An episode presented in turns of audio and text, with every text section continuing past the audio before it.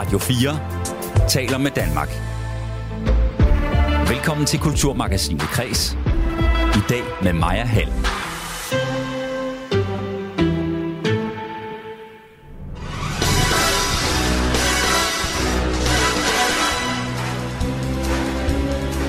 I forbindelse med en genudgivelse har James Bond-bøgerne været igennem en sproglig revidering af især nedsættende raceudtalelser. For eksempel må James Bond ikke sige nære i de nye udgivelser. James Bond som karakter har overlevet diverse opdateringer og moderniseringer, siden vi mødte ham første gang i 1953. Og selvom at han er blevet erklæret for et dødt mandideal ved flere lejligheder, så bliver han altså ved med at overleve, lyder dommen i dag fra en gæst her i programmet, fordi han overraskende nok faktisk følger med tiden. Fake news old news. Sandheden er altid blevet manipuleret af de, der gerne vil have magt. Og dem er der mange af lige nu. Kina, Rusland og i den grad tech-giganter som Google og Facebook. Det nye er så, at de, øh, der gerne vil have magt, har lidt nemmere ved at manipulere med virkeligheden med de nyeste digitale teknologier ganske almindelige mennesker kan med noget relativt simpel teknologi sætte sig ned og lave den her type ulykker øh, og, og forvrænge et eller andet øh, budskab totalt eller lave om på ting og være heldig nogle gange at få det viralt igennem. Ja, sådan lyder det fra videnskabsjournalist Anders Kjærulf, som jeg har inviteret med på Museet for Post, Tele og Kommunikation. Det hedder Enigma, og det åbnede Køben, i København i lørdags. Og øh, han er i den grad kritisk over for de mange digitale fodspor, vi sætter, uden at vi tænker os om, og særligt problematisk i en tid, hvor der er krig i Europa.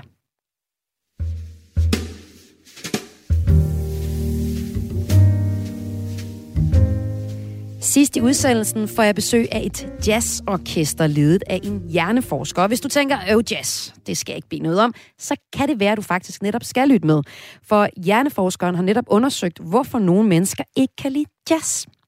Men inden vi kommer til den historie, så skal vi først til møde med kulturminister Jakob Engel Schmidt, der lige nu sidder sammen med hele museumsbranchen for at tage hul på den længe ventede museumsreform. Det er Græs i dag. Velkommen indenfor. Mit navn er Maja Hall. Du lytter til Radio 4. Hvordan skal det danske museumslandskab se ud i fremtiden? Det diskuterer man lige nu til et stormøde på Christiansborg, hvor kulturministeren har inviteret ja, til stormøde for alle 97 statsanerkendte museer. Kommunernes Landsforening, Organisationen Danske Museer, Dansk Industri, Dansk Erhverv, og de er altså inviteret ind til et møde om den kommende museumsreform. Og øh, det arbejde får selvfølgelig i sidste ende betydning for dig og mig, der gerne vil på museum og se nogle øh, fede ting rundt i landet. Altså, der er jo for eksempel øh, været en snak om tidligere om, at der er mange penge til de store museer, der ligger tæt på København, og lidt mindre til de mindre museer, der ligger udenfor. For eksempel et museum som Skagens Museum i, øh, ja, i Skagen. Museumsreformen har også været en varm kartoffel, som kulturminister Jakob Engel Schmidt har brændt sig på. Og derfor er det også interessant at se, hvordan det hele forløber derinde lige nu. Altså er der noget drama? Heldigvis så behøver vi ikke at gætte på, hvordan det går. Vi har nemlig fået lov til at uh, låne museumsdirektør ved Gammel Estrup, Kasper Stenfeldt Tipsmark. Øre for at høre, hvad der sker. Velkommen til, øh, Kasper. Tak skal du have, Maja.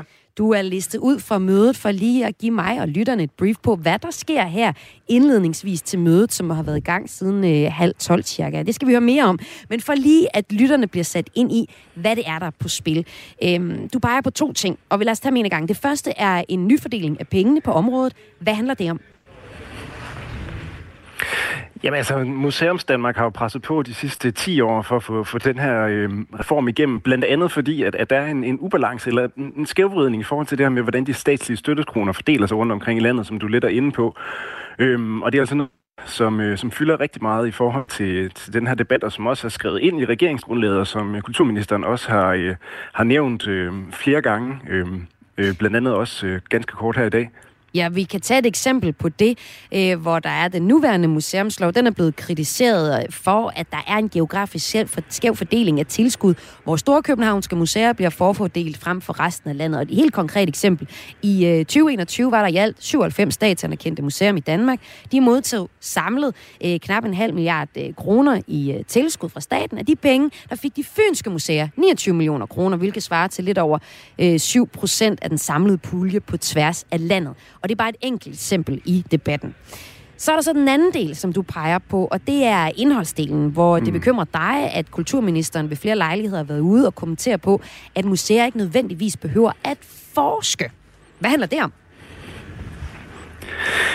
Jamen, det, det handler jo om, altså, og det, jeg tror igen, at det spiller sammen med, med den her øh, støtteordning, øh, og hvordan man, man skal fordele det efterfølgende. Fordi det, det er klart, at forskning, det, det kommer ikke gratis. Det er noget, noget, der koster penge, og det er også øh, en stor post øh, for mange museer. Så med den udmelding, der forestiller jeg mig, at man, man måske har tænkt, at man ville kunne spare lidt hister her ved at skære nogle forskningsforpligtelser væk. Men den her reform, altså den skal selvfølgelig handle om at få lavet et mere gennemsigtigt støttesystem, men den skal altså også handle om at få bragt museumsvæsenet ind i en ny æra. Altså den her reform skal gerne være med til at skabe et endnu bedre museumsvæsen. Og det synes jeg ikke, man gør, hvis man tager, tager forskningen fra. Forskningen er noget af det, der underbygger og understøtter alle de andre forskellige opgaver, som, øh, som museerne laver, og altså er en, øh, er en kæmpe stor styrke i, det danske museumsvæsen i forhold til at levere spændende og nybrydende formidling også, altså forskningsformidling. Altså al den formidling, vi på Gamle Estrup Danmarks Herregårdsmuseum laver gennem Dansk Center for Herregårdsforskning, mm. det går direkte ud til skoleforløb og til vores udstillinger og, og så videre. Og, og den her frustration altså, har I jo... Øh, er en meget jo... vigtig komponent er I jo netop blevet øh, inviteret med til for at, at fortælle. Øhm, men nu har I siddet til, til mødet her øh, de første par timer. Hvad har kulturministeren selv bragt til det her møde? Hvad blev der for eksempel sagt øh, indledningsvis om, om nogle af de øh, punkter, som vi også lige har talt om her? Ja, altså jeg havde, jeg havde håbet på, at kulturministeren ville løfte lidt mere af sløret for, for sine planer. Altså når man siger det, siger det sådan, det, jeg er kæmpe respekt for ham, og jeg, jeg tror virkelig på, at han er manden, der kan gennemføre den her reform. Øhm, og vi har selvfølgelig håbet på, at han vil fremlægge de, de store forkromede planer her i dag, men, men han har så lagt op til, at, at mødet og stormødet her i dag, det bliver en, en lyttesession, hvor han vil, vil tage imod vores øh, råd og anbefalinger og så, så videre. Hvorfor tror du, det er ham, der øhm. er manden, der kan stå bag den her museumsreform, som du fortæller, I har ventet 10 år på? Ja, men altså nu er det for det første skrevet ind i regeringsgrundlaget, så det er meget, meget, meget svært for den her regering ikke, øh, ikke at tage det alvorligt. Øhm, og det vil, være, det vil være et stort nederlag for regeringen, hvis de ikke får det gennemført. Og øh, også for kulturministeren personligt. Han har flere gange øh, i interviews og i forskellige sammenhænge været inde og, og altså direkte lægge hovedet på, på bloggen og sige, at han er manden, der, der gennemfører den her reform. Og, øh, og hvis ikke han gør det, så, så bliver det et stort politisk nederlag. Men han viser så meget handling, at, øh, at jeg tror på, at han har tænkt sig at gøre det. Det, der så bliver kritisk selvfølgelig, det er, jamen, øh, under hvilke vilkår bliver den her reform gennemført? Fordi den skal selvfølgelig ikke gennemføres under øh, for enhver pris. Altså, vi skal komme ud øh, af det på en god måde, mm. altså hele Museums Danmark. Ja, og her til, til morgen, så kunne vi læse, at kulturministeren håber, at, at øh, jer parter kan arbejde sammen konstruktivt, og at der kan ligge en færdig plan for en museumsreform inden relativt kort tid. Helt konkret så siger han, at hans ambition er, at øh, vi øh, når ikke om på den anden side nytår, før der er en særlig model, der også er forhandlet færdig med Folketingets partier, siger han ifølge Ritzau her til morgen. Øhm, nu har vi jo så været i gang på det her stormøde, hvor du fortæller, at hele museumsbranchen er samlet til et møde med kulturministeren. Øhm, det er spændende, hvordan det også sådan forløber jer imellem, fordi der er meget på spil. Og en af de ting, som flere i branchen har været bekymret mm. for, det er om, øh, om arbejdet med en museumsreform, hvor der er mange penge på spil, kan udrille sig til et reelt rivebegrille. Man hører nærmest også lidt dig sige det, at vi skal have nogle flere midler. Og det siger I måske lidt alle sammen. altså, hvordan er stemningen på det her tidspunkt i forhold til den del på mødet? Ja, det er klart, det er forbundet med øh, rigtig meget, meget, meget spænding. Altså, vi sidder herinde, altså, tror, samtlige, samtlige 97 staterne er præsenteret i dag. Og vi sidder i, i åndløs spænding, fordi der er ikke ud. har lidt håbet på, at ministeren han vil bruge den her lejlighed til at komme at, at regeringen kommer med så, så mange millioner til at få gennemført den her reform for skabt balance i statstilskud, men det er altså ikke kommet en, en melding om. Øhm, så det, det, det er stadigvæk uafklaret og fornemmelse af, at vi sidder tidligt i et forløb, øhm, og jeg, jeg forestiller mig, at det, der kommer til at ske fremadrettet, det er, at, at ministeren får, får nedsat en, en arbejdsgruppe, og så øh, går, går videre med arbejdet. Men, altså, men det er en ambitiøs plan at nå i mål med en model for året. Er, er du lidt skuffet over, hvad der er sket indtil videre på det her møde? Nej, lad os nu se, hvordan det, hvordan det ender, om, øh, om ministeren han øh, lytter til, til de anbefalinger, vi, vi nu kommer med. Og, øh, og så er jeg også spændt på at se den, den her arbejdsgruppe, som er blevet nævnt et, et par gange. Øh, jeg forestiller mig, at, øh, at, at, der, øh, at, at, øh, at det kommer til at have stor betydning, og jeg håber, at de vil tænke øh, diversitet, når de sammensætter den her arbejdsgruppe, altså både geografisk, men også kønsmæssigt, og sådan set også aldersmæssigt. Vi skal selvfølgelig have nogle øh, har meget erfaring med, men jeg håber også, at vi tager nogle af os unge museumsledere med, som skal, skal løfte den her reform mange år fremadrettet og være med til at præge fremtidens museumsvæsen. Og øh, det er altså, vi har lige nu dig, Kasper Sten øh, Felt Tipsmark, som er museumsdirektør ved Gammel Estrup med. Du er med til stormøde i museumsbranchen om den kommende museumsreform. Ud fra hvad du har hørt på mødet indtil nu, sammen, altså fra dit kendskab fra museumsbranchen, hvad bliver så det næste skridt i den her proces afslutningsvis?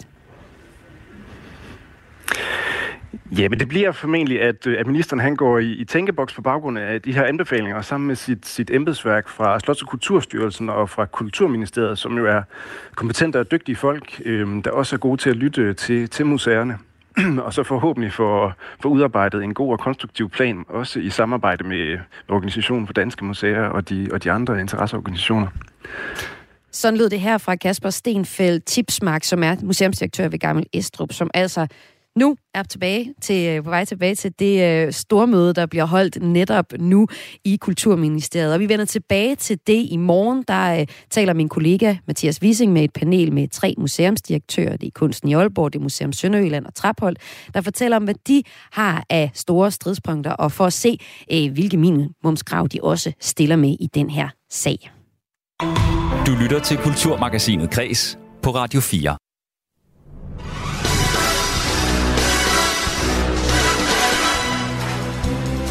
Nu skal vi til... Ja, som du måske kan høre, det skal til at handle om den største spion til alle tider. Måske har du gættet det. Hans navn er... Bond. James Bond. James Bond-romaner fra 50'erne og 60'erne, skrevet af Ian Fleming, har nemlig været igennem en sproglig revidering, hvor man blandt andet har fjernet en række racereferencer. Det sker i forbindelse med en genudgivelse for at markere, at det er 70 år siden, at den første bog, Casino Royale, blev udgivet, det skriver det britiske medie Telegraph. Bøgerne er blevet gennemgået af såkaldte sensitivitetslæsere, og man har fjernet øh, blandt andet fjernet ordet nære og flere andre nedsættende beskrivelser af sorte mennesker. Den første James Bond-bog, den blev skrevet i 53, og James Bond film debuterede så i 62. Og man må sige, der er sket en del med manderollen og samfundet siden dengang. Og Agent 007 er også blevet erklæret død som fænomen flere gange. Alligevel så bliver han ved med at overleve, fordi han faktisk forstår, at vejetiden som en anden værhane, det mener min næste gæst, og det er dig, Brian Iskov. Du er bondkender, journalist og forfatter. Velkommen til Kulturmagasinet Kris. Tak skal du have. James Bonds romanerne er fra 50'erne og 60'erne. De er blevet sprogligt revideret i øh, en ny engelsk udgave. Hvad er det, man har fjernet fra bøgerne? Det er jo, som du lige var inde på, nogle øh, benævnelser af primært etnisk øh, karakter, som i højere grad vil vække anstød i dag, end da Ian Fleming skrev det for snart 70 år siden. Og det er Ian Fleming Publications, som er det firma, der har rettighederne til forfatter Ian Flemings bøger om James Bond, som har taget valget om at revidere de her nye udgivelser, og de forventes så at være på gaden i engelsk udgave til april. Og det her med at fjerne stødende sprogbog fra bøger, det er en del af en tendens, som vi ser meget lige nu. I sidste uge handlede det her i Kulturmagasinet Kreds om, hvilke ord børnelitteratur egentlig må indeholde, fordi forfatter Roald Dahls bøger, det har med Charlie og Chokoladefabrikken, var blevet renset for stødende vendinger, som blandt andet tyk og grim var de ord, man havde arbejdet med. Her kaldte øh, Michael Sten Hansen, direktør i Danmarks Biblioteksforening, den her revidering af bøger for en megatrend det er sådan en megatrend, der ligger ind over mange kulturfænomener om, at vi skal være mere opmærksomme på, hvordan vi bruger sproget, hvordan vi bruger ordene, hvordan det påvirker os selv, hvordan det påvirker andre, hele samfundet. Øhm, og det tror jeg er fornuftigt, at vi går ind og, og har en overvejelse om. Det er vel ikke helt usædvanligt, at når man laver et nyt oplag af bøger, der er skrevet for mange år siden, så, så går man ind og lige gennemgår det sprog, der bliver brugt, og, og siger, at der er noget, der ikke er tidsvarende. Ja, det sagde direktør i Danmarks Bibliotekforening altså i sidste uge om redigeringen af Roald Dahls børnebøger. Nu gælder det så revideringen af James Bond-bøgerne, hvor blandt andet nedsættende beskrivelser af sorte mennesker er blevet fjernet i de her nye udgivelser. Og i den her debat om, hvad man gør ved gamle bøger, der bliver genudgivet, der møder vi tit to holdninger. Øhm, der er to skoler, kunne man også sige, hvor øh, folk enten mener, at man bør gøre ind øh, og rette for eksempel stødende sprogbrug, mens andre ikke mener, man bør ændre i det originale kunstværk. I stedet for kan man lave en, lave en indledning eller en markering af, at det er skrevet i en anden historisk kontekst, peger du på, Brian Iskov, som er med her i Kulturmagasinet Græs, fordi du er bondkender, journalist og forfatter. Og øh, en ting er, at bøgerne er blevet revideret. I James Bond-filmene har vi også løbende set en revidering af manderollen. Øhm, du øh, har holdt foredrag om præcis det her James Bond kontra virkeligheden, og du peger på, at James Bond i den filmiske univers også hele tiden har udviklet sig som mand. Hvordan har han det? Det har jo simpelthen været nødvendigt, fordi det har stået på så lang tid. Der var jo ikke nogen, inklusive Fleming, der regnede med, at vi stadigvæk ville læse om James Bond her 70 år efter. Men øh, filmene har jo øh, holdt sig gående, og det har det jo blandt andet, fordi de hele tiden har orienteret sig omkring, hvad sker der ude i verden, og hvordan påvirker det James Bond som figur? Altså, hvordan taler folk til ham for eksempel? Hvordan kan de positionere ham inden for øh, de, øh, de strømninger, der ligesom er i tiden. Og der har hver tid jo nærmest haft sin egen James Bond-skuespiller, som har øh, leveret forskellige bud på den. Altså lige fra Sean Connery, som var meget macho og nærmest helt dyrisk, til ja, tilbage i 60'erne, øh, til Roger Moore i 70'erne, som mere var sådan en, der ironiserede over for eksempel rødstrømpebevægelsen, som var fremme på det tidspunkt. Og i 80'erne, der havde vi AIDS-truslen, der blev James Bond mindre playboy-agent og lidt mere monogamt anlagt, lidt mere romantisk. Og så nu har vi så senest haft Daniel Craig, som jo er eksempel på den her øh, moderne type tvivlende held, hvor, som altså går og piller sig i navlen meget af tiden. Og... Hvordan er den tvivlende Daniel Craig? Jeg ser det også som en med en, en god kasse, som øh, kan skyde øh, pegepistolen de rigtige steder hen. Øh, Ja, altså det, det, det, der, det, de især har fokuseret på med Daniel Craig, er jo at få flere kvinder til at se James Bond, hvilket også har lykkedes. Altså, der, han bliver jo, hans sixpack blev tingsliggjort lige så meget som, som øh, kvinderne i de gamle film. Og så har der også været hele de her strømninger med, at vi vil gerne se øh, oprindelseshistorier, vi vil gerne ind og grave i heltenes psyke. Altså Christopher Nolans Batman-trilogi er et godt eksempel. Jason Bourne-filmene kommer også, hvor det også var psyken, der ligesom var drivkraften. Det skal være privat og personligt nu. Det skal helst gøre ondt på Bond, og han må gerne fejle. Han bliver udfordret på nogle nye måder. Også i forhold til øh, altså kønsrollemønstre, det er jo, der er jo mange ting, der ikke er blevet ændret i Ian Flemings bøger, blandt andet beskrivelser af, af kønsrolle og, og kvinder i det hele taget, øh, som filmene han løbende har været nødsaget til at revidere, så det virker tidsvarende. Altså kvinderne får mere plads, og de har mere skulle have sagt og de kan sætte bånd på plads i gang imellem også. Hvordan har de gjort det, for eksempel? Sæt bånd på plads? I 90'erne ved at give ham en kvindelig chef, som rent ud sagde til ham, du er jo sådan en kvindefjendsk øh, dinosaur fra koldkrigstiden, og så træk Pierce Brosnan, som var James Bond, bare på skulderen og sagde, ja. Yeah. Og så opførte han sig, som han plejede resten af filmen, fordi så havde det ligesom kommet kritikken i møde. Øh, og sådan kan man både blæse og have mel i munden, og gøre så mange tilfredse på samme tid som overhovedet muligt. Ja, og spørgsmålet er så, hvorfor man egentlig øh, gør det her. Altså, øhm, det, altså, hvorfor er det, man gerne vil følge med tiden på den her måde? For man kan også sige, at James Bond bare er den her hyper-macho-figur. Øhm, hvorfor tænker du, at de stadig prøver at veje tidens trend, og enten lade ham være mere øh, det, der passer ind i tiden, eller i hvert fald forholde sig til det, som, som du kommer med eksemplet her med, med den kvindelige chef? Hvis han ikke fornyer sig, så øh, kommer der jo ikke nogen nye fans til, kan man sige. Så er alle James Bond-fans jo døde på et tidspunkt, hvis de holder fast i den der 50'er og 60'er stemning med de, de fordomme og stereotyper, man havde dengang. Og, så det er selvfølgelig af kommersielle hensyn. Det var også det, for at de ikke øh, lod russerne være skurkene i filmene, selvom det var i bogen. Det var mm. fordi, man tænkte, at på et tidspunkt, så kunne det være, at man kunne sælge de her film til Østblokken, hvilket så også endte med at, at være sandt, da Berlinmuren faldt i 89. Men samtidig så er det også, øh, altså det er jo den samme familie, der har stået bag øh, hele den store filmserie på nu 25 film. Øh, det er fire, fire mennesker, som har været kustoder for det her brand i 60 år. Det er ret usædvanligt, at der er så få personer, der hæger så meget om, om deres øh, IP, som man siger, deres, øh, altså deres, deres franchise. Ja. Så, så de er også meget konservative i forhold til, hvad de ligesom giver lov til. Og der er mange Altså, nu fansene er endnu mere konservative, mange af dem. Der var nogen, der blev meget sure over den seneste film, No Time to Die, hvor de jo tog sig nogle friheder med Bond-figuren. Det plejer altså at være det omkring ham, der ændrer sig, men her ændrede de faktisk på selve figuren for en gang skyld. Og det øh, altså, faldt jo ikke god over alle steder. Ja, fordi det bliver der jo spekuleret en hel del i. Altså sådan, øh, som det yderste eksempel kunne være en sort kvindelig Bond-figur. Er der noget øh, hold i de spekulationer, vil du sige, Brian Iskov? Det er en debat, som har kørt siden midten af 90'erne, tror jeg, jeg læste om det første gang. Og det er spekulationer, som meget ofte kan spores tilbage til to engelske tabloidmedier. Det er The Sun og The Daily Mail. Det er dem, der finder på de her historier, fordi de ved, at alle medier hopper på den, og det giver en masse klik, og folk elsker at debattere det. Der er ikke hold i noget af det, før filmproducenterne ligesom sender røg op og skorsten og siger, nu har vi valgt en ny Bond. Og, og, og når det du så ham ja. Det eneste, de har sagt, er, at de ikke har travlt med at finde en ny, men at det bliver en mand i 30'erne. Okay. Så vidt.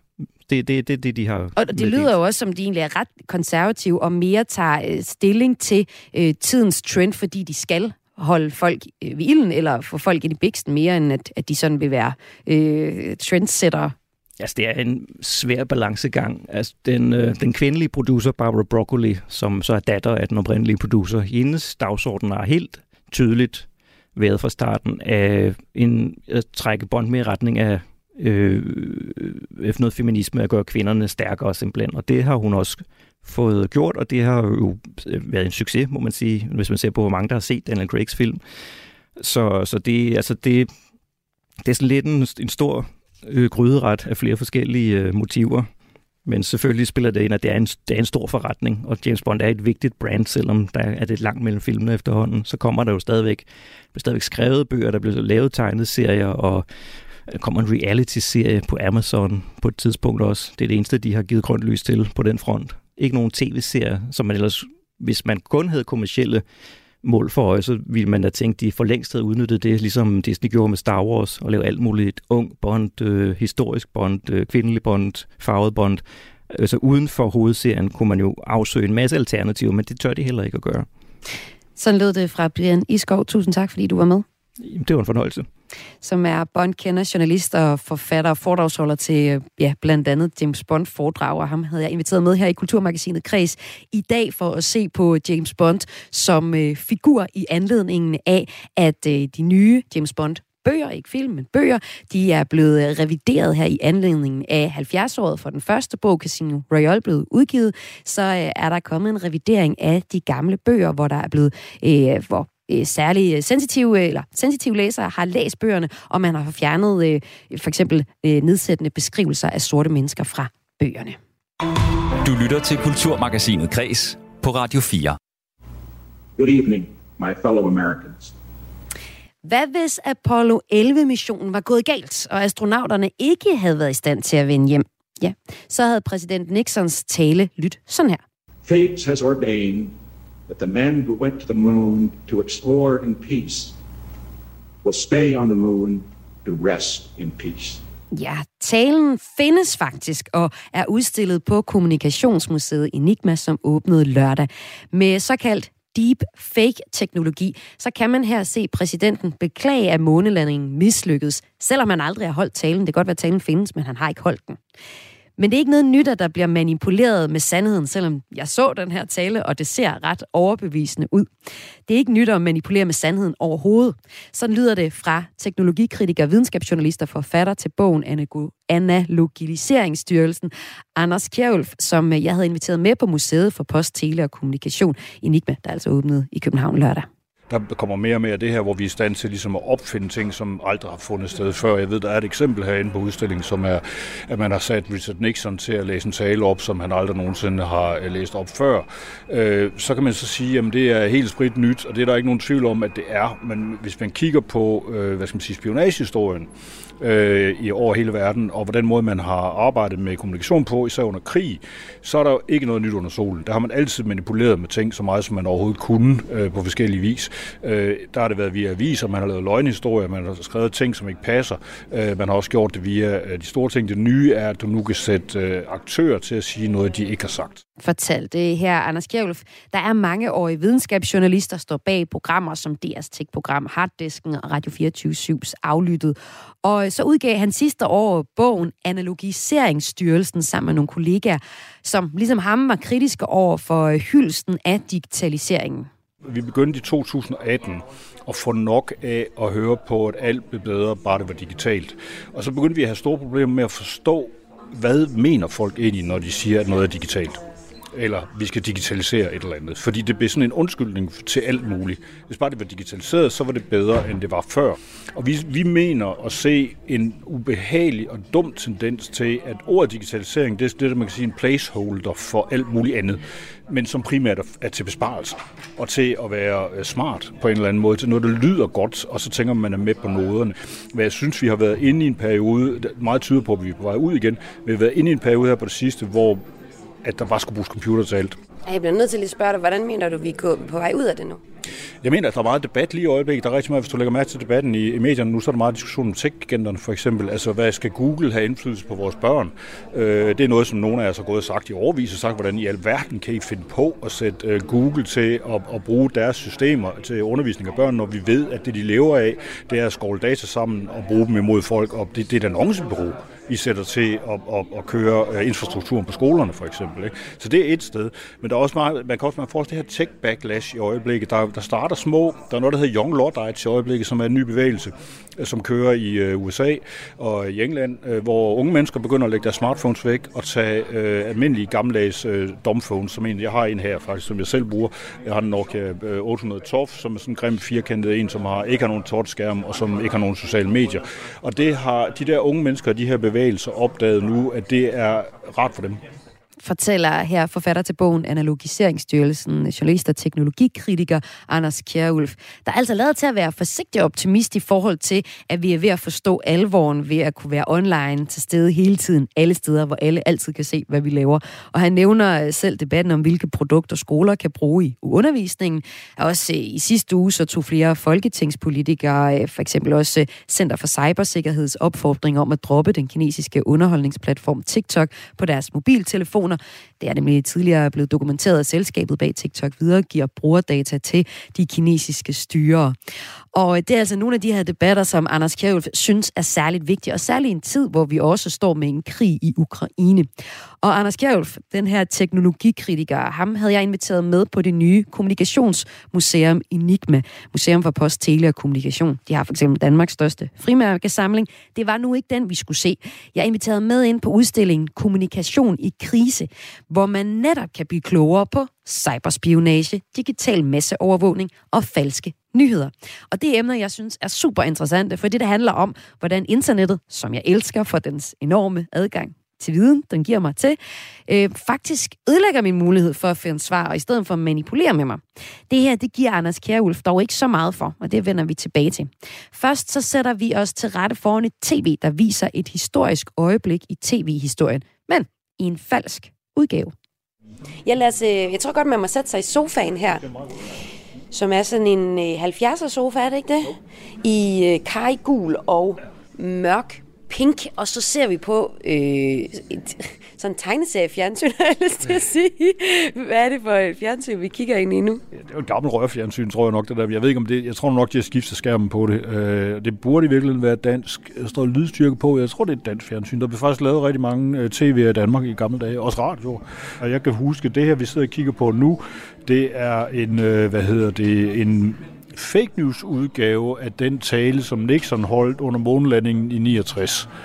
Øhm, så er det faktisk det første, jeg kan huske, jeg har set i fjernsyn for alvor. Det var, at jeg fik lov til at sidde og glo på den månelanding hele tiden dengang. Og man normalt sad du, for det der sendte Danmarks Radio stort set round the clock, og det interesserede mig helt vildt, jeg var fem år gammel på det tidspunkt. Og jeg sad bare sådan her, helt fokuseret på det der stats. Det, de viser her, det er, den, øh, det er en kunstig intelligens udgave, altså en fake news udgave af Nixons tale. Nixon holdt en øh, meget fin tale, den, øh, da, da de landede på månen, men hvis det nu var gået galt, og de var døde, de her, og det regnede man som en option, så øh, skulle han have holdt en anden tale. Og den var skrevet, og nu er der så nogen, der har øh, sat sig ned og lavet en, øh, via kunstig intelligens, og øh, hvad hedder det, lavet en, en udgave, hvor Nixon fortæller den dårlige tale om, at de alle sammen er døde, øh, de der astronauter, og de virkelig ikke har landet på månen. Og det er jo sådan noget, der kan sprede sig lynhammerne hurtigt på, øh, på YouTube og alt muligt andet. Og i de her lukkede miljøer, hvor man har øh, folk har tingene har stående, og, øh, og hvor de så bekræfter, inden vi får set os om, så ligger det sikkert et eller andet sted, og nogen der siger, at der, der kan vi bare se, at de kommer aldrig til månen. Der er forvejen alle mulige vanvidsteorier om, at at månelandingen var simuleret, og det kun er fundet sted i et eller andet studie over i øh, USA, og aldrig fundet sted i virkeligheden. Materiale som det der, det kan jo så bruges til at understøtte det. Ja, det vi altså sad og så på øh, museet Enigma, der har åbnet i øh, lørdags, det var en tv-skærm, og så så vi altså Nixons tale, som så helt realistisk ud, som vi sad og så på der, men det var altså det, man kalder en deep fake udgave af en tale, altså en tale, der muligvis nok var skrevet, men øh, den var aldrig blevet holdt. Altså Nixon havde aldrig holdt den tale, og det er imponerende at se ud, fordi man bliver manipuleret med sine øjne, og det er helt skørt. Men øh, min fascination af sådan noget som deep fakes og sådan falske nyheder, det gav teknologikritiker, forfatter og videnskabsjournalist Anders Kjærløf ikke så meget for, fordi det er mere en fascination, end det nødvendigvis er den helt store problemstilling, vi står over for.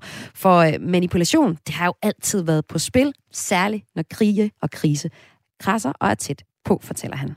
Det nye, der er i dag, det er, at tingene, at vi kommunikerer meget mere, end vi nogensinde har gjort før.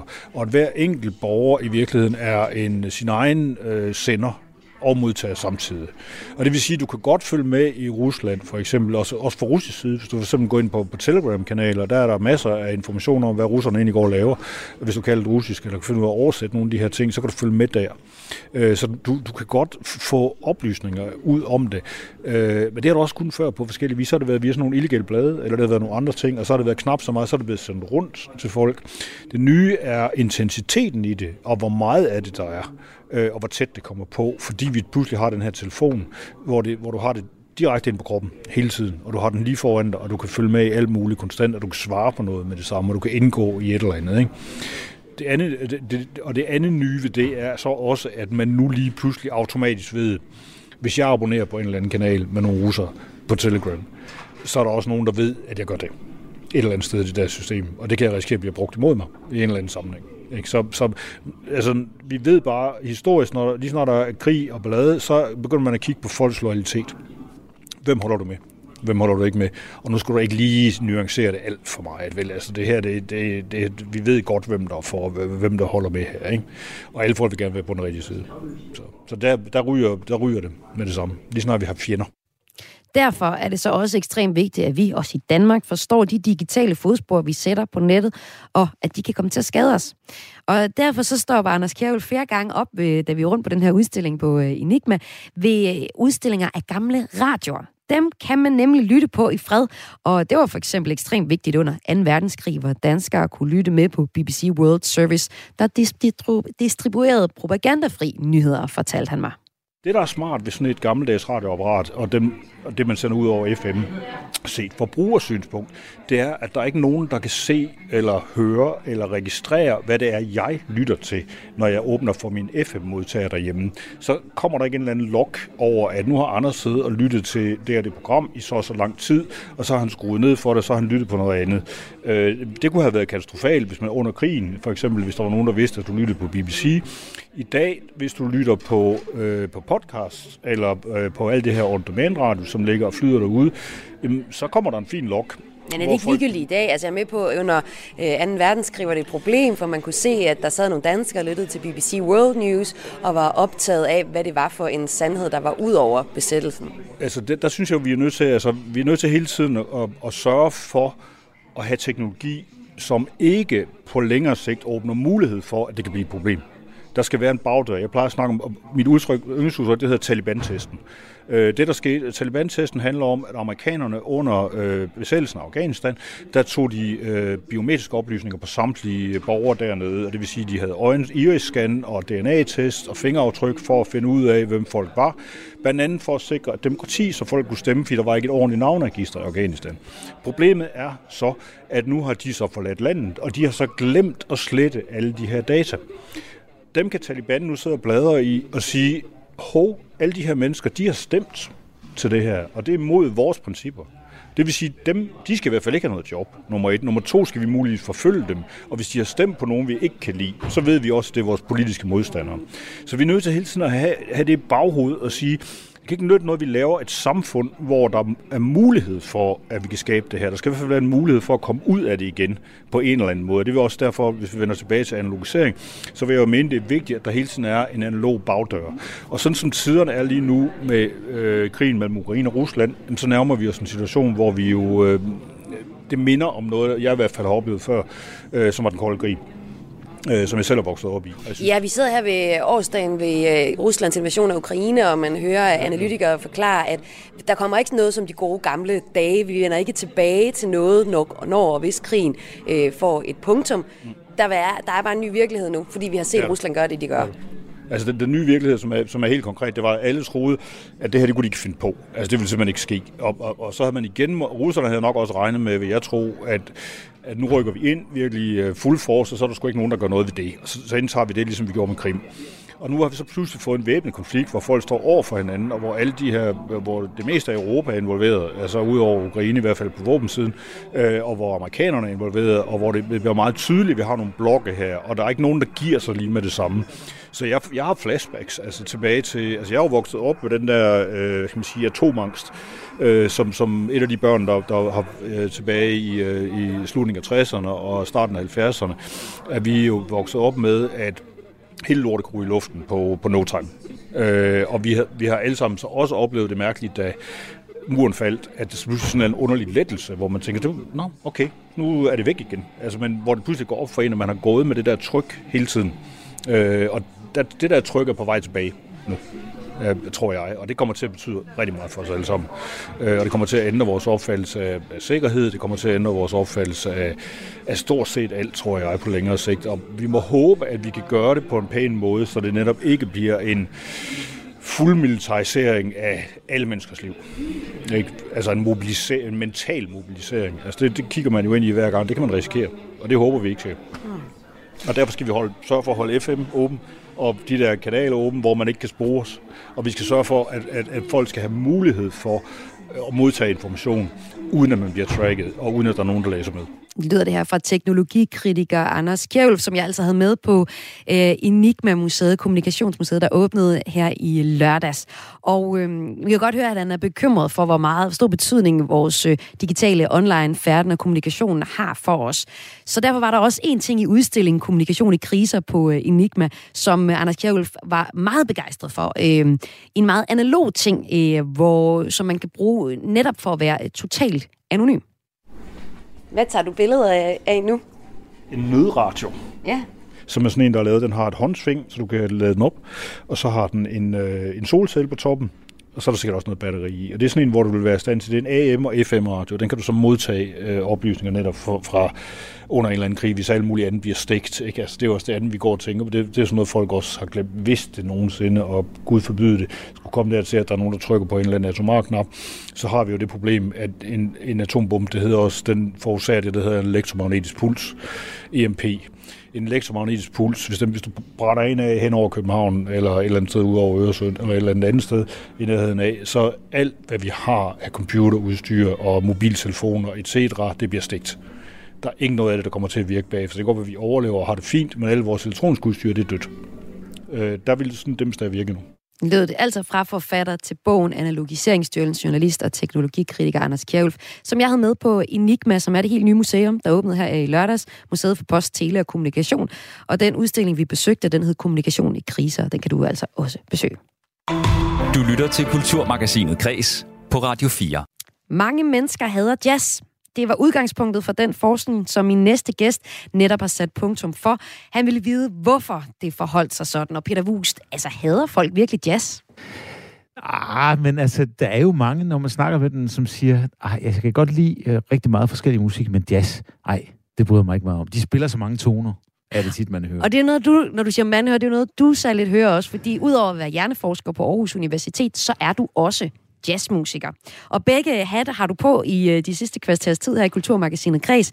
Du øh, har nemlig taget et jazzband med ind i studiet. Hvem er det, du er med nu? Det er øh, fire gange vust.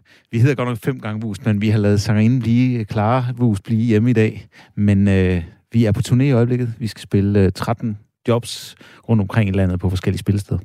Og øh, vi skal høre jer spille, men vi skal også høre om det øh, forskningsprojekt, du netop har udgivet. Øh, og det var simpelthen der, hvor du har undersøgt, hvorfor folk hader jazz, altså hader et, et voldsomt ord. Men prøv lige at forklare, hvad er det, du gerne vil undersøge med det projekt? Jamen altså, det sjove ved det er jo, at, øh, at det der med, hvorfor vi ikke kan lide noget, det er jo sådan en meget kompleks ting. Det kan være alle mulige forskellige øh, faktorer. Men det forsøg, vi har lavet her, der har vi simpelthen bare spillet nogle helt simple akkorder, bare én akkord for folk. Og så øh, kan vi se, at øh, jo mere kompleks det bliver, jo større forskel bliver der på, hvad er musikere og ikke musikere. Okay, så de to mennesker, I ligesom er udsatte det her forsøg for, det er grupper af mennesker, musikere og ikke musikere. Ja, simpelthen. Og I fandt ud af, at hvis man var musiker, så kunne man lidt bedre lide jazz. Ja, i hvert fald, øh, det vi havde, det var, at vi havde fire typer akkorder med. Ja. Vi havde sådan, for eksempel, det kan vi demonstrere her, mm. hvis jeg får Frederik til at spille, så havde vi det allersimpleste, det var, det var bare en oktav på spil. Simpelthen. Mm. Altså to ens toner i, og i en oktav. Mm. Øh, og så det næste var en treklang. Og det næste igen, og det, det vil sige, det var sådan, det er en meget, meget enkel akkord, men stadigvæk med lidt mad i. Selvfølgelig havde vi forskellige typer af dem her øh, i det her studium. Men så havde vi nogen, der er sådan mere typisk for jazz, hvor man lægger en ekstra eller to ekstra toner i. Mm. Sådan ville det lyde, Kan du, kan du lige prøve at spille det over for hinanden? Først den helt enkle, og så den helt komplicerede. Okay. Ja. Og så til sidst havde vi nogen, som selv i jazz ville være forkerte. Altså når man laver jazzteori, så vil den her akkord være forkert. Og den kan jo stadigvæk godt bruges til nogle ting, men mest til, sikkert til sådan nogle uhyggelige film, vil jeg tro. Så, så vi spillede de her, den, de her fire typer akkorder for folk. Og der kan man se, at hvis man har folk, som ikke er musikere, til at ind i det her studium, som vi havde, så foretrækker de treklangene. Altså ikke det helt øh, simpleste, men, men det, der er øh, lidt, lidt mere komplekst, men stadigvæk ikke særlig jazzagtigt. Hvorimod, hvis man tager en bred gruppe af forskellige musikere, så øh, kan de bedst lide den der, der er en slags jazzakkord. Hmm. Den type akkorder. Og, og hvad siger det så om os øh, lyttere? Jamen, det interessante er jo, at selv med så simpelt et, et, et, et, et stimulus, så øh, er vi allerede ude i, at de fleste mennesker, som ikke spiller et instrument, de vil sige, ah, det der, bare høre den der akkord, det er faktisk ikke så vild med, det bliver for komplekst. Der er for meget information i det i virkeligheden. Og det er så det, der leder dig til at sige, det her det er forklaring på, hvorfor nogle mennesker havde jazz, eller hvad? Det er selvfølgelig ikke den eneste forklaring, men det så vi det er, når vi laver det samme type forsøg med rytmer, hvor vi gør dem mere og mere komplekse, så øh, får vi faktisk øh, det der toppunkt, vi kalder det det omvendte U, altså der, hvor man bedst kan lide det. Det er faktisk det samme for musikere og ikke musikere. Mm. Hvis man har med unge mennesker at gøre, det skal siges, det, det kan godt være lidt anderledes, når, øh, hvis man har med øh, folk, som ikke er sådan i, i midten af 20'erne. Men de studier, vi har lavet med, med folk, der er i midten af 20'erne, der har de faktisk, altså folk, der ikke er musikere, de har faktisk utrolig stor tolerance over for øh, komplekse rytmer. Men ikke over for komplekse akkorder. Det vil sige, det er ikke så meget rytmikken, men akkorderne, der får folk til at sige, ej, det der, det, det holder jeg simpelthen ikke ud. Det er sjovt. Jeg tænker, at vi lige skal have eksemplerne en gang til, for så, hvis man, nu kan jeg lige skære det ud, øh, for nu tror jeg også, jeg har forstået det. Så dig, der lytter med, hvis du øh, har det sådan, jeg hader jazz, eller jeg elsker jazz, så kan det være, at de her, de her lydeksempler, vi hører nu, de giver, øh, giver svaret på det. Skal vi ikke prøve, kan du ikke lige bede dig, Wust, forklare, og så tager vi lige eksemplerne en Jo. gang til. Først, der tager vi en oktav, det kommer her. Så tager vi en treklang. Det er stadigvæk fint. Så tager vi en jazzakkord. Og så tager vi den, der bare er helt forkert. Klart. Okay. Jeg kan godt lide de nummer to og nummer tre. Hvad, Ja. hvad er jeg så? Jamen, så ligger du sådan et sted imellem. Det, det er ikke helt unormalt, men, men det man kan sige, den måde vi ser det på, det er sådan et omvendt u, hvor toppunktet, der, der vil de fleste mennesker, de vil være tættere på oktaven, end de vil være på den mærkelige akkord, hvorimod de fleste musikere, de vil ligge tættere på den der meget komplekse akkord. Og hvad kan man bruge den her forskning til, Peter Wust? Jamen, den første ting er jo, at vi som jazzmusikere øh, kan tænke over det. Øh, og, og, og hvis man, altså det er jo ikke fordi, øh, det er jo ikke fordi vi skal lade være med at spille, som vi spiller, men øh, nogle gange, så kan man godt, øh, når man er inde og hører en jazzkoncert, så kan man godt føle, at musikeren har en fest på scenen, men den når måske ikke ud over kanten. Og der kan man se, at de jazzmusikere, som er kommet rigtig, rigtig langt med det, for eksempel Herbie Hancock, eller øh, øh, øh, Keith Jarrett, eller sådan nogle folk, som har fået meget stor udbredelse uden for, for jazzen, de har typisk nogle enkelte numre, hvor tingene faktisk harmonisk er ret simple. Altså for eksempel øh, et af de store Herbie Hancock-numre hedder Water, Watermelon Man, og det er meget, meget harmonisk simpel. Så, så som jazzmusiker kan man godt, øh, man behøver jo ikke gøre vold på sig selv, men man kan godt tænke over, jamen, øh, det er godt at have noget af den slags i sit repertoire. Øh, Keith Jarrett, han skrev også nogle numre, som for eksempel et, en, der hedder My Song, som simpelthen bare næsten er du-akkorder hele vejen igennem, og det, det er stadigvæk afsindigt godt, men, men det har en, en bredere appel. Og nu er du så med fem gange vust, altså det er jo simpelthen familiemedlemmer, du har med på tur. Det er det. Ja. I øh, er så ude under turnétitlen Further to Fly, som er en musikalsk hyldest til Paul Simon, skriver I. Og så kan jeg jo lige kigge rundt på jer andre der med nu. Jeg har ikke lige nogen mikrofon på jer, men, men øh, blander hjerneforskeren så meget i, hvordan I arrangerer de her numre? Må jeg se jer nikke, eller... Ja, ja, det gør hjerneforskeren. Okay, så hvordan bruger du den viden, du har for hjerneforskning? Øh, jo, altså man kan sige, vi, vi har jo rent faktisk... Jeg har fa- faktisk øh, arrangeret alle de her Paul Simon-numre, så vi kan spille dem som jazzmusik. Øh, og øh, det har været jeg må sige, en ret stor su- succes. Altså udover, at vi har fået rigtig gode anmeldelser for vores øh, plade, så har vi også fået fantastiske anmeldelser for Er det hjerneforskerviden, du bruger der, tror Nej, du? Nej, ikke på den måde, men, men, men, det, er Men jo, lidt. det er jo det, at i det øjeblik... Altså der, man, hvis vi nu, når vi nu tager det her meget øh, helt nede i musikken øh, væk, så er der også mange andre ting, man kan gøre for at få flere folk med. Altså en af de ting, vi ved fra forskningen, er også, at øh, folk, øh, som ikke spiller, de kan bedst musik, der har sang med. Så det med, at man har vokal med og noget tekst også, det, det gør, at man får øh, mange, mange flere mennesker øh, med på vognen. Øh, og i det her tilfælde, der er det jo så på Simons musik, som rigtig mange, i hvert fald som, som er på vores alder, øh, kan lide. Og, og sjovt nok, vores drenge er også fuldstændig vilde med, øh, med det her, som er med her, som Frederik Mikkel, som spiller med i orkestret, som jo er i 20'erne. Øh, de kan også rigtig godt lide det her musik. Så, så ved hedder det, den her, det her med, at vi har brugt Paul Samuels musik øh, som udgangspunkt, det har været en rigtig stor styrke, og det er jo ikke u, øh, er det ualmindeligt for jazz, fordi altså i jazz altså helt generelt, altså helt tilbage fra, øh, fra 30'erne, 40'erne og 50'erne, der har man jo brugt musical-numre, altså det, der var datidens øh, popmelodier, det har man jo brugt til at øh, spille øh, mere avanceret musik over. Så det er egentlig bare en ny fortolkning af, hvordan man, man, man øh, altid har gjort i jazzen. Men øh, jeg synes nok, at, at hvad hedder det, den her kombination, når vi er ude at spille, så har vi også øh, øh, meget det med, at vi sådan blander noget, der måske er lidt komplekst, så efterfølgende så kommer der måske et nummer, som er lidt mere let tilgængeligt. Og den der øh, vilje til at få, få øh, publikum med, det tror jeg er en, er en utrolig væsentlig ting, som man ikke behøver. Man, man behøver ikke blive mindre jazzmusiker øh, for, for Ja, der, der det. kommer du lige ind på noget, fordi lige om et øjeblik, så skal vi høre jer spille.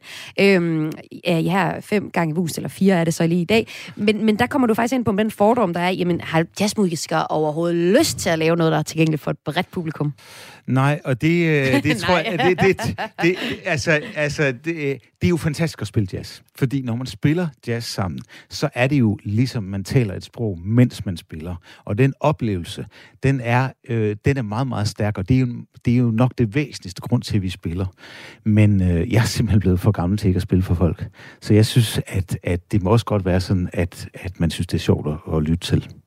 Og øh, det øh, regner, det har jeg forventning til, at det bliver øh, nu, øh, fordi nu skal vi jo høre øh, hjerneforskeren øh, Peter Wust sammen med sine øh, Wuster spille noget musik. Kan du ikke prøve at præsere- præsentere, hvad det er, vi skal høre her til sidst i Kulturmagasinets Ræs? Jo, det vi skal høre, det er øh, den sang, der hedder Sound of Silence, som var det første nummer, som Paul Simon, han, øh, eller et af de allerførste, han øh, komponerede, og det første, de fik et stort hit med. Simon Garfunkel altså. Ja, Simon ja. Garfunkel, og sjovt nok, mens han var i Danmark, så fandt han ud af, at det her var, øh, var et kæmpe hit. Han, han var sådan set bare taget til Europa, fordi pladen var ikke slået igennem, og så tænker han, jeg kan, jeg kan øh, tage lidt på landvejen her, så bare bo. Han boede ude i Holger Lavmands kælder en, en, en periode og sådan noget, i, i Aarhus for eksempel.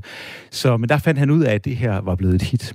Og øh, det starter jo Hello Darkness, My Old Friend, Øh, og det var simpelthen fordi, han komponerede det på sin forældres badeværelse. Det var det eneste sted, han ligesom kunne gå ud og, øh, og, og komponere, og der havde, der havde de ikke lys, så han sad derude i mørket og komponerede den her sang, Sound of Silence. Og det er jo altså, når man så hører øh, vokalen på det. Den kommer vi ikke til at få noget af endnu. Nej, ikke lige i dag. Ikke lige i dag, men kan du ikke lige fortælle os, og måske også dem, der øh, hader jazz, ja. hvis der sidder nogen derude, hvad kan man lytte efter på det her nummer, for måske at, at tage det ind? Jamen, jeg tror det, sagt, man kan tage det her ind, for her har vi netop valgt kun at bruge treklange, eller næsten kun at bruge treklange. Selvfølgelig kommer der lidt mere hen ad vejen, men, og så er der jo det, at det her sang er der rigtig mange, der kender. Så her er det øh, fem gange vust i en fire gange vust udgave, der altså øh, spiller her en jazzversion af Paul Simons nummer Sound of Silence.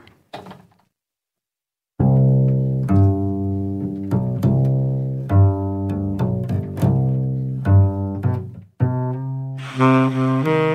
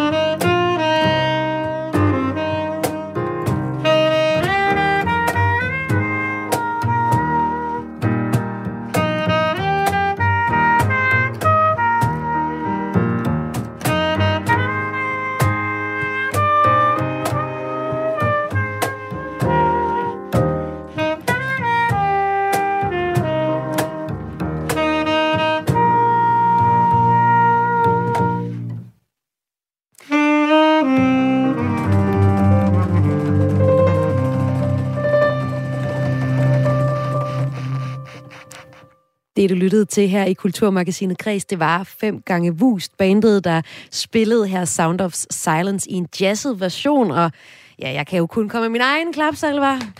Hvor var det fint, og tusind tak øh, for det. Tusind tak. Det var altså i anledning af, at Peter Wus, som jeg også havde med her, har udgivet et nyt øh, forskningsprojekt fra Aarhus Universitet om, hvorfor nogen af os ikke kan lide jazz. Der er simpelthen en øh, ny forskningsartikel, der er ude i øh, magasinet Plus One, artiklen Musicians and Non-Musicians Show Different Preference Profiles for Single Chords and Very Harmonic Complexity, som man altså kan finde, hvis man vil læse mere ned i det. Kulturmagasinet Kreds er ved at være færdig for i dag. I dag fik du en uh, udsendelse, som var retlagt og sammensagt af Lene Grønborg Poulsen, op i navn af Maja Hall.